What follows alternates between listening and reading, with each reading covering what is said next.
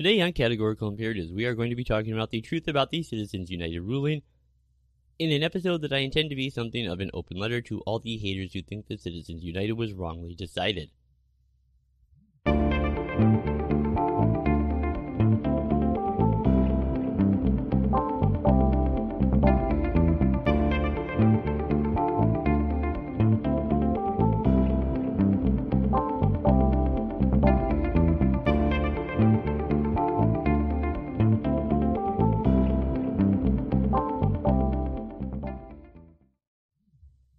Hey, greetings. Welcome back once again to Categorical Imperatives.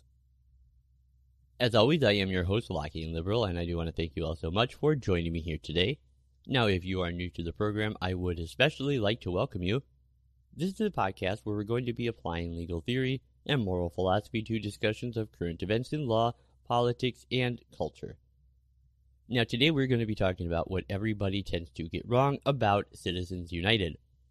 First, I have a couple quick announcements for you guys. First of all, don't forget, you can find the show in a number of different formats. The video version is available over on YouTube and Odysee. The audio only version is available on all of your favorite podcasting platforms, including Anchor, Spotify, Apple Podcasts, and many more.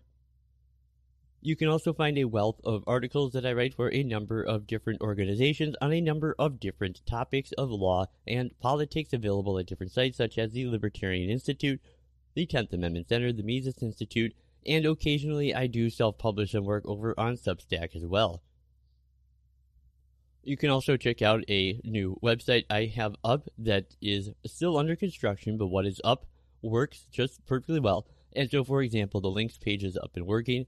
So you can go there and you can find all the places I just named where my work can be found all over the internet. There will be a link to that page down in the video description. And you can also find links over there to places where you can go and support the show, such as becoming a patron over on Patreon if you so choose. And if you would, I would certainly be grateful. Now, in my last video, uh, some of you who, well, I guess anyone who would have seen it, uh, probably remembers, we talked about Citizens United there too. And for those who didn't watch it, essentially the last video was uh, I, I briefed three landmark Supreme Court cases that looked at the relationship between money and speech. Now, these cases were Buckley v. Valeo, McConnell v. FEC, and Citizens United v. FEC. Now, that last video was made as part of my Today in Supreme Court History series, which is a very particular kind of video, which means what you were getting in that case was a purely objective, purely scholarly explanation of the cases, their background, the facts of the case, the primary holding of the precedent that they set, all presented in a way to make it easily understandable to lawyers and non lawyers alike. So today's video is going to be a little different. Uh, it's going to be, as I said before, an open letter of sorts to people who think that Citizens United is a case that was wrongly decided, and especially if they think it was wrongly decided because it ruled corporations are people and money is speech.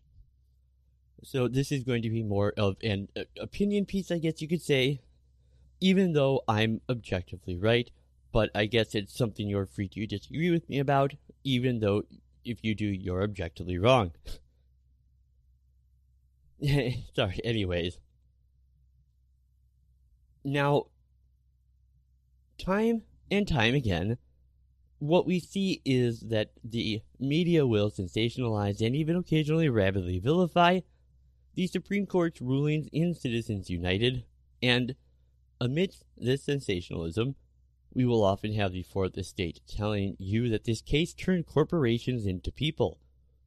Moreover, they will flash startling headlines uh, such as this one from a 2014 Huffington Post article reading Corporations are people and they have more rights than you.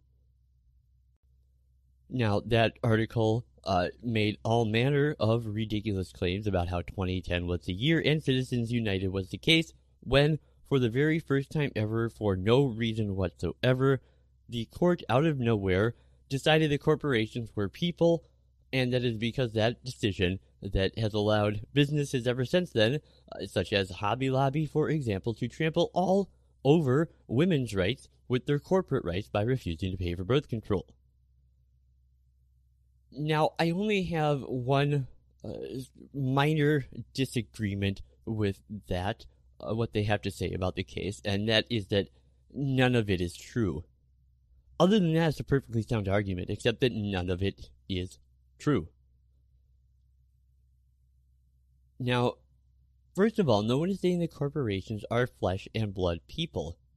Corporate personhood is a legal doctrine that has existed for hundreds of years in the English common law and can even be found going back further than that with antecedents going back to civil law in the Roman Republic.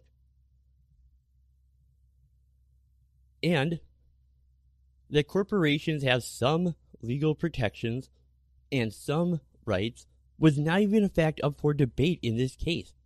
As we talked about last time, and as we will be getting to again later here today, the four dissenting liberal justices in the Citizens United ruling all accepted prima facie the doctrine of corporate personhood.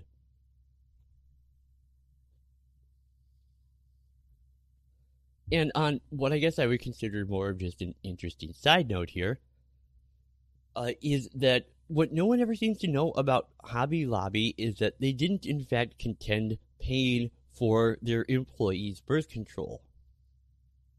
They contended paying for one very particular kind of birth control. Now, they didn't want to pay for Plan B. This is the so called morning after pill.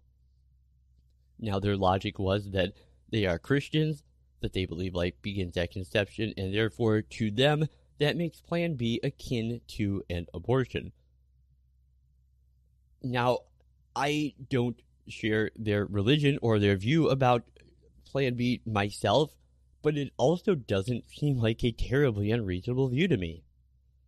And really the key thing here is is that they never objected to covering forms of birth control like the pill that prevent pregnancy in the first place and which makes up like 95% of all birth control.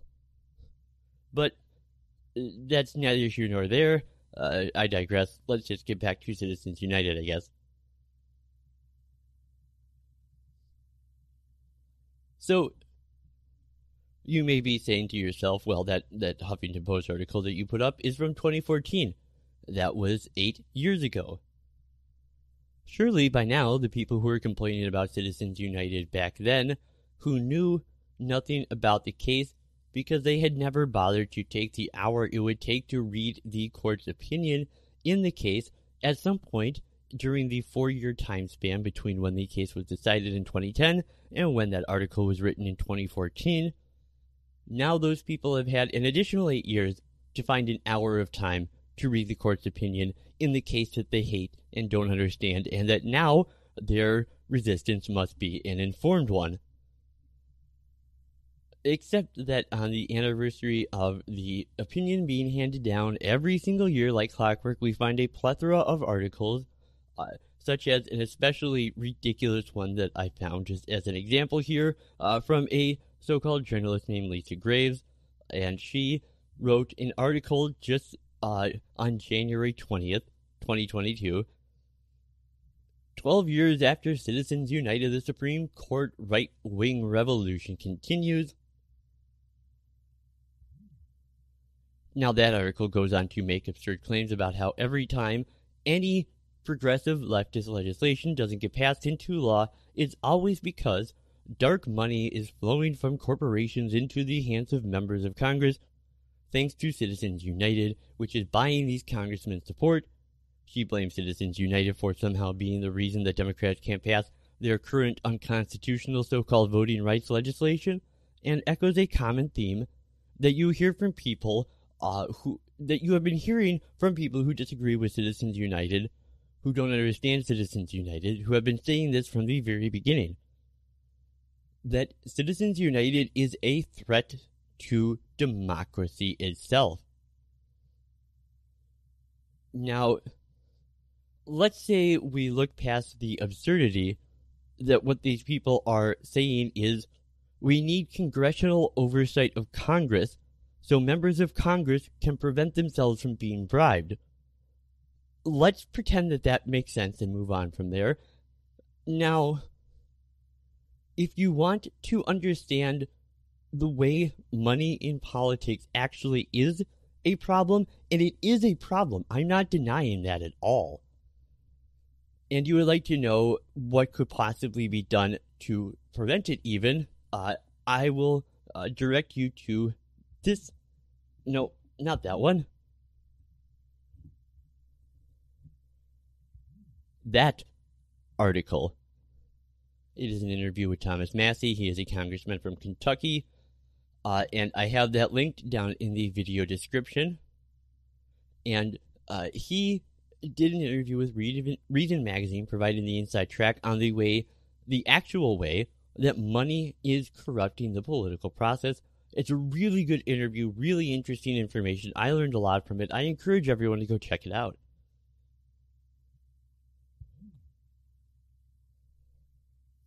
And uh, the way people speak about Citizens United as some kind of threat to democracy itself, to me, has always really perfectly encapsulated how correct H.L. Mencken was when he said, Democracy is the theory that the common man know what they want and that they deserve to get it good and hard.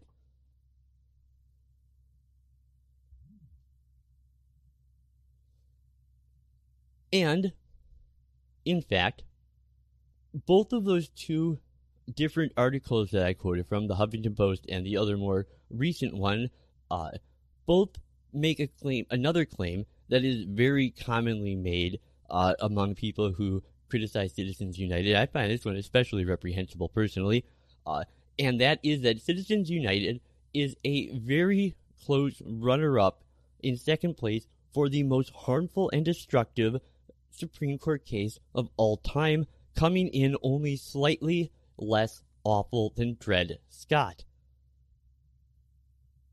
So, apparently, just off the top of my head, US v. Cruikshank, Plessy v. Ferguson, Buck v. Bell, Korematsu v. United States, and Cooper v. Aaron are all somehow less harmful than Citizens United, a case that simply said that people don't lose their rights when they form into a group.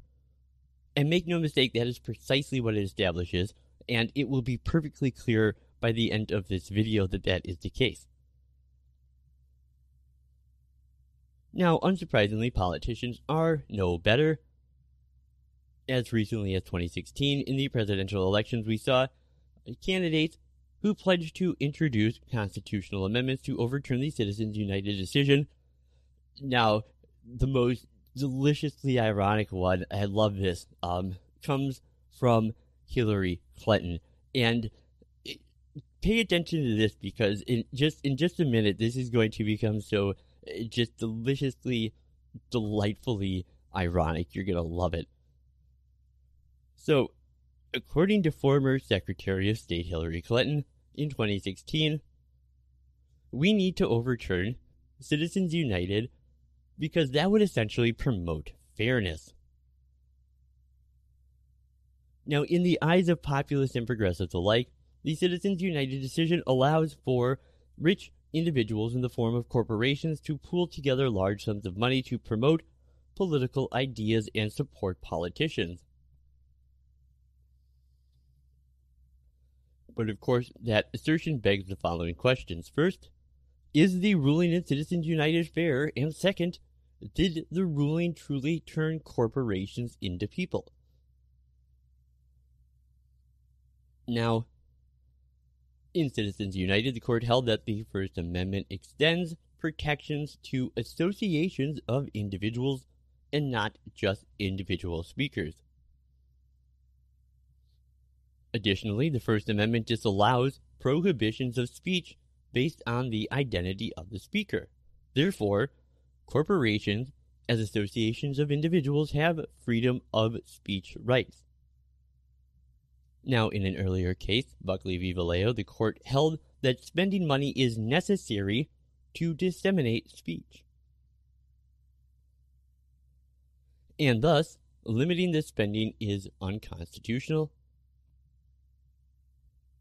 Consequently, the Citizens United ruling reaffirms the court's decision in Buckley.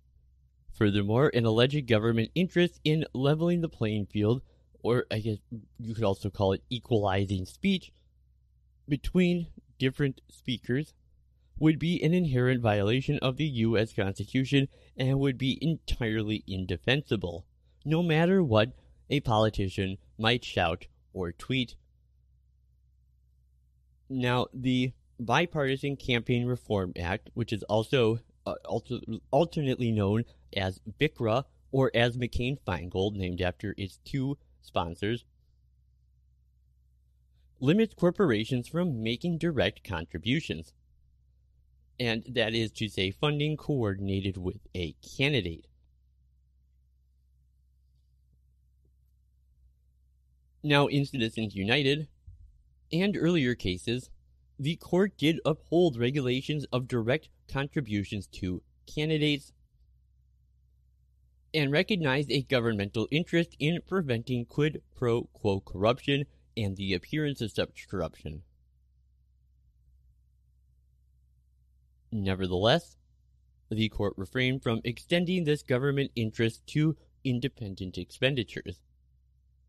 Now, from a different definitional perspective, independent expenditures are funds used to promote a political idea or platform without the consent or coordination of a political candidate.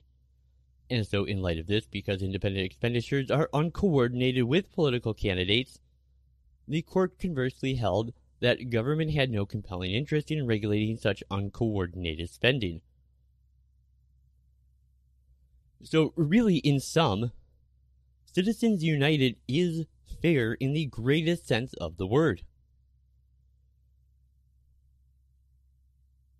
It protects against speech discrimination based on the identity of the speaker, and while the media or politicians may cry that the Citizens United decision does the opposite, think of the doomsday consequences if the government were allowed to prohibit political speech based on the identity of the speaker. Now, that, to me, seems like a true threat to what people commonly call democracy. Now, after reading the opinion in Citizens United, it logically follows that corporations are not people, and more importantly, the United States Supreme Court did not birth the notion that corporations are people. You have to get beneath the fear mongering headlines and distracting rhetoric of classism to realize that a corporation is nothing more than a mere collection or association of people. That's it. So, while the truth is, corporations are not people, it is true that people are corporations. And it is for that reason that restricting the speech of corporations is a fundamental violation of not one but two separate First Amendment protected rights freedom of speech and freedom of association. So let's quickly recap the basic facts of Citizens United. What was the case all about? Well, the organization Citizens United challenged a federal election commission violation they were hit with. You may be asking what FEC regulation did they violate? Did they, I don't know, bribe a politician? Did they give donations without disclosing them? Were they spending money that originally came from foreign governments? No. Citizens United got in trouble for showing a movie. Now, remember when I said it was going to get deliciously ironic? This is where it gets deliciously ironic. They got in trouble for airing a movie called Hillary the Movie. It was a 2008 political documentary produced by the nonprofit organization Citizens United. It was a film that was simply critical of Hillary Clinton. Now, the movie was offered as an on demand video on cable before the 2008 Democratic primaries, and therefore it fell under uh, what is considered to be electioneering. And the money that was spent on the film then qualified as an independent expenditure according to the Bipartisan Campaign Reform Act. That's the BCRA or McCain Feingold. Now, a corporation, including a nonprofit corporation, cannot advocate for or against a candidate running for office for 30 days prior to a primary election or 60 days prior to a general election. So, under this law, a group of people needed the government's permission regarding whether or not they could show a film critical of Hillary Clinton. Now, that's the law that Citizens United nullified. The case that seemingly everyone on the left seeks to overturn. From the establishment candidates such as Hillary Clinton, to your moderate Democrats like Amy Klobuchar, to the left of the party like a Bernie Sanders or an AOC. Now, I'm willing to guess most of you probably didn't know those details. It's only because most people don't. This is really one of the most misunderstood topics in all of American politics. Now, most people think that this court decision established money as speech and corporations are people. Interestingly, those two specific phrases that everyone associates with the case never actually appear anywhere in either the decision or the dissent. And second of all, neither the concept of corporate personhood nor the connection between money and speech were ever disputed by either party to the case. Now, most commentators thought, though not all, that their opposition should be grounded to the Supreme Court's ruling through two, one of two rather absolute principles. One, that corporations are not living persons and therefore they have no First Amendment free speech rights. Or two, money is not speech and therefore restrictions on how money is spent cannot violate the First Amendment free speech clause. And what makes these arguments so bizarre is that none of the nine justices, including the four dissenting justices, ever argue either of those propositions, nor do they even believe them. To the contrary, all nine justices, including the four in dissent, agree corporations have First Amendment rights, and restrictions on how money can be spent in pursuit of political advocacy does trigger First Amendment protections. Now, Justice Stevens wrote in the primary dissent for the case, quote, Of course, speech does not fall entirely outside the protection of the First Amendment merely becomes because it comes from a corporation and no one suggests the contrary, end quote.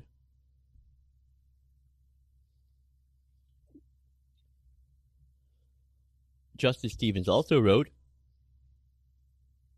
that even though the expenditures at issue were subject to First Amendment scrutiny, these restrictions on these expenditures were justified by compelling state interest. In other words, Stevens believes that spending money on speech is covered under the First Amendment. Congress just has an interest in regulating it in some situations. So, you see, the legal concept of corporate personhood, as I've mentioned already, goes back hundreds of years. And it's important to keep in mind a corporation, legally speaking, is just a group of people. Yes, it includes large multinational for profit corporations like Walmart, ExxonMobil, but it also includes labor unions, nonprofit corporations, uh, such as, for example, the ACLU, which probably has something to do with the fact that the ACLU actually endorsed the decision in Citizens United and wrote a great amicus brief uh, in support of the case. and it applies to small, uh, often usually local uh, cell phone limited liability corporations.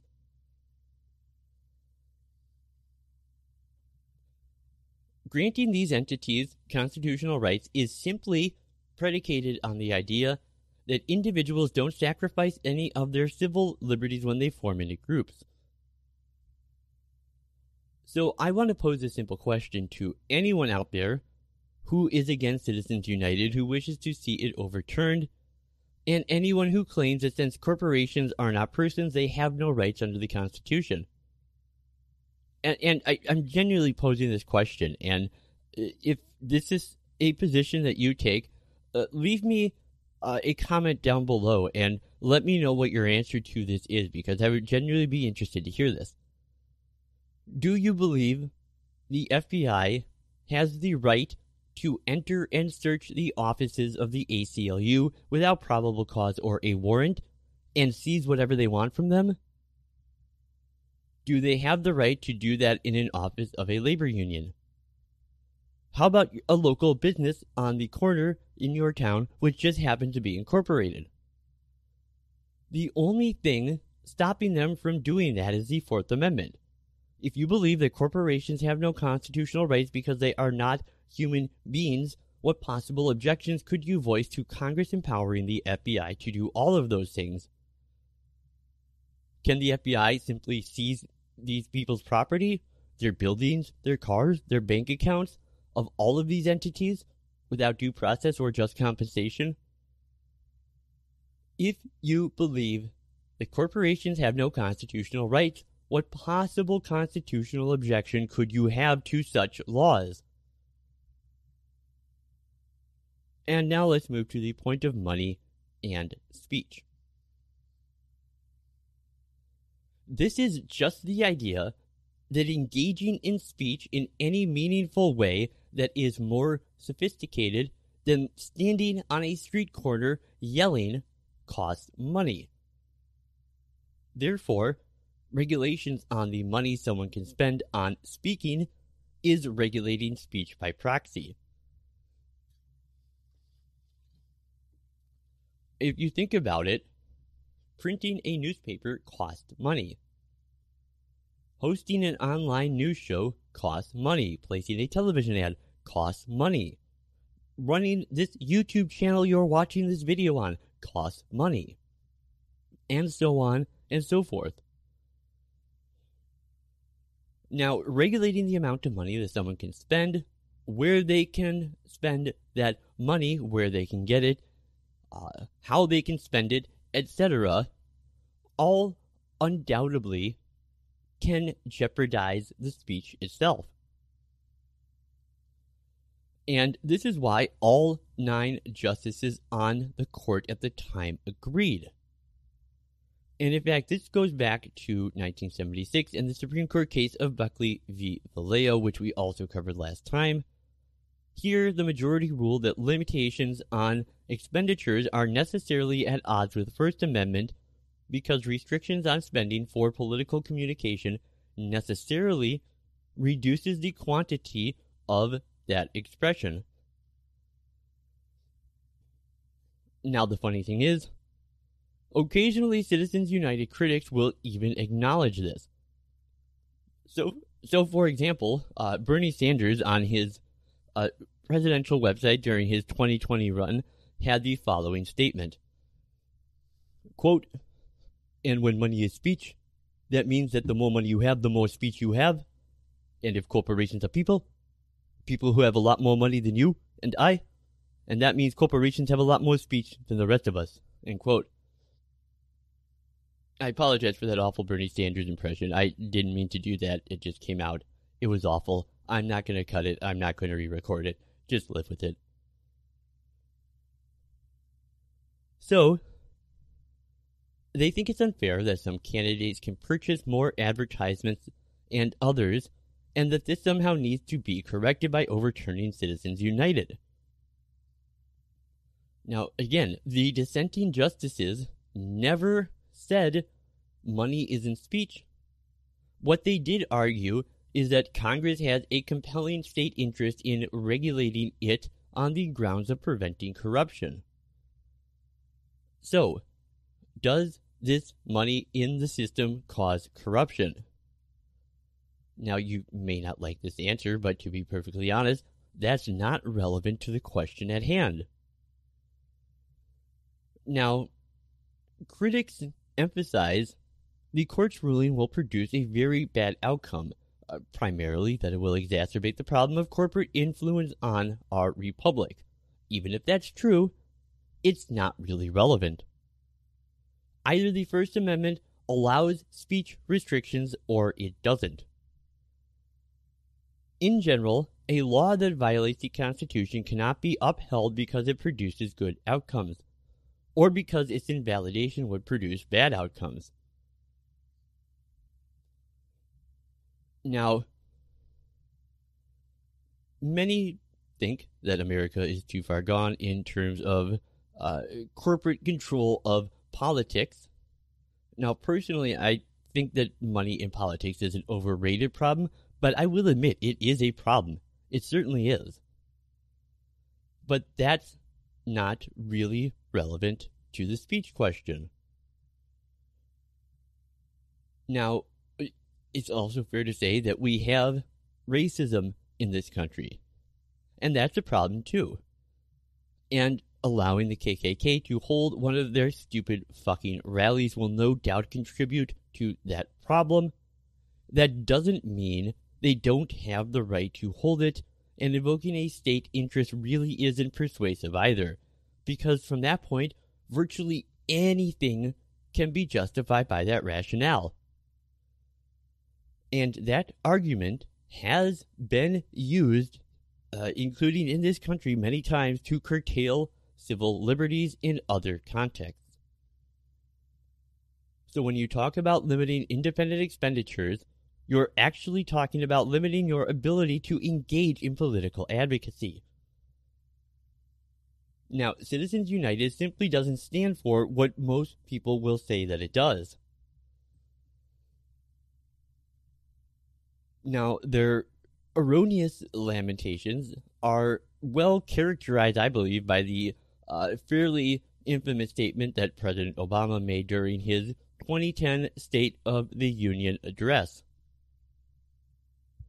With all due deference to separation of powers, last week the Supreme Court reversed a century of law that I believe will open the floodgates for special interests, including foreign corporations to spend without limit in our elections.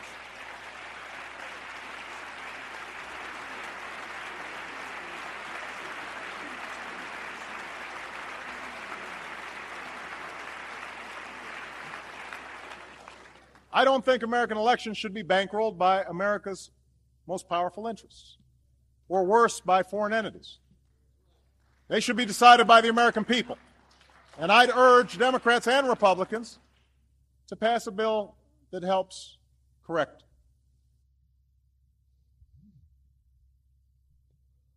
Now, in that one sentence, the former law professor made four errors that are all too common from Citizens United critics. It seems that even after 12 years, critics of the Supreme Court just cannot get things right. Now, what mistakes did he make? First of all, Citizens United did not reverse a century of law. What President Obama was referring to there was the Tillman Act of 1907, which banned corporate donations to campaigns. Such donations are still banned. Instead, the decision overturned a 1990 precedent that upheld a ban on independent spending by corporations. This 1990 ruling, uh, ruling was the only time that the court allowed a restriction on political speech for a reason other than the need to prevent corruption.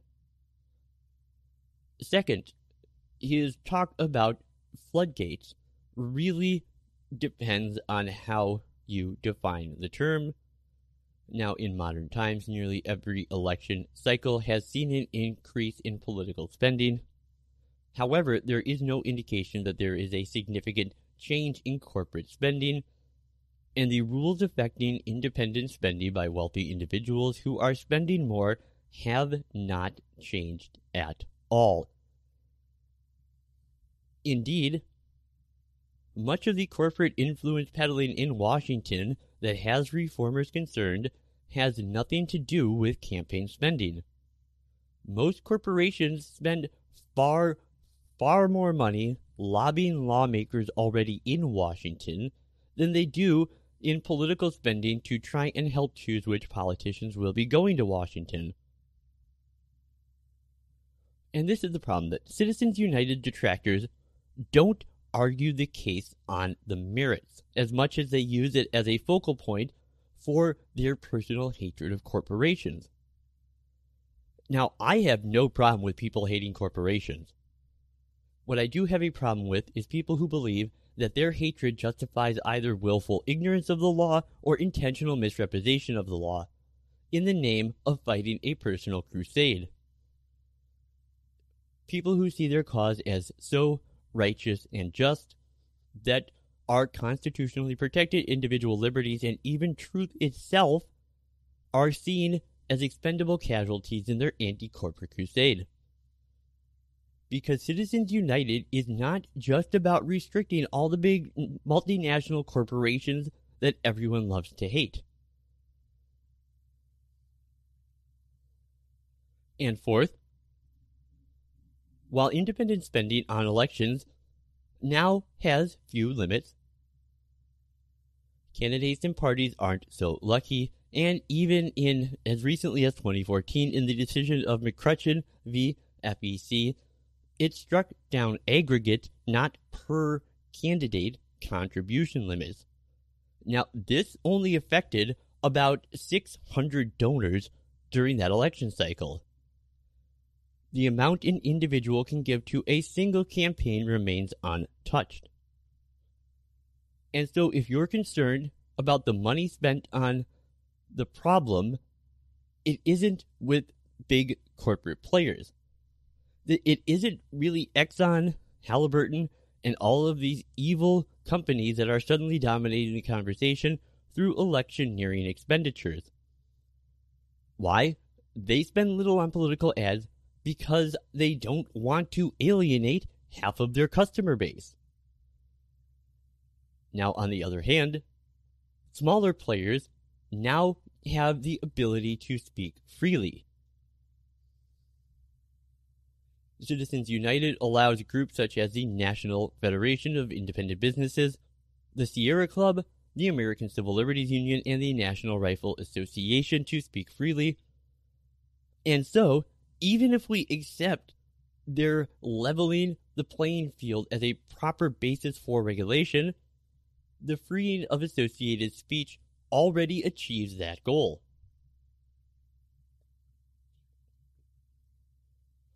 as I've already said before, uh, to wrap up here, people don't lose their rights when they get together, be it in a union, an advocacy group, a private club, or even a for profit enterprise, or any other way. By removing limits on independent political speech, spending by people unconnected to candidates and parties, Citizens United has weakened the government's control of who can speak, how much, and on what subject. And that is a good thing. All right, well, that is going to do it for me here today. Uh, thank you so much for tuning in to Categorical Imperatives. Uh, now, don't forget you can, uh, if you like the video, go ahead and hit that little thumbsy uppy button on the bottom of the video. Uh, if you disliked it, hit that little thumbsy downy button down there. If you're not subscribed to the channel, maybe considering taking a second and doing that so you always know when my newest and latest stuff comes out. And of course, if you would like to leave me a comment, I either answering any of the open questions I posed during this video, which I really would genuinely love to hear people's responses to, or just any other comments you have about uh, this video, about the topic, about anything, please let me know down in the description. And then, uh, of course, if you uh, are able to help support the show, such as by becoming a supporter, a patron over on Patreon, or something along those lines, uh, it would be greatly appreciated. Uh, and if you can't, that's all right. I understand. I still appreciate you coming by and spending some of your time here with me today, all the same. And that goes for whether you're a first first time viewer or a long time subscriber. So I will be back soon. I guess all that's left to do is to sign out. Uh, this has been Lockean Liberal for Categorical Imperatives, talking about Citizens United. And of course, as always, Delenda, that's Carthago.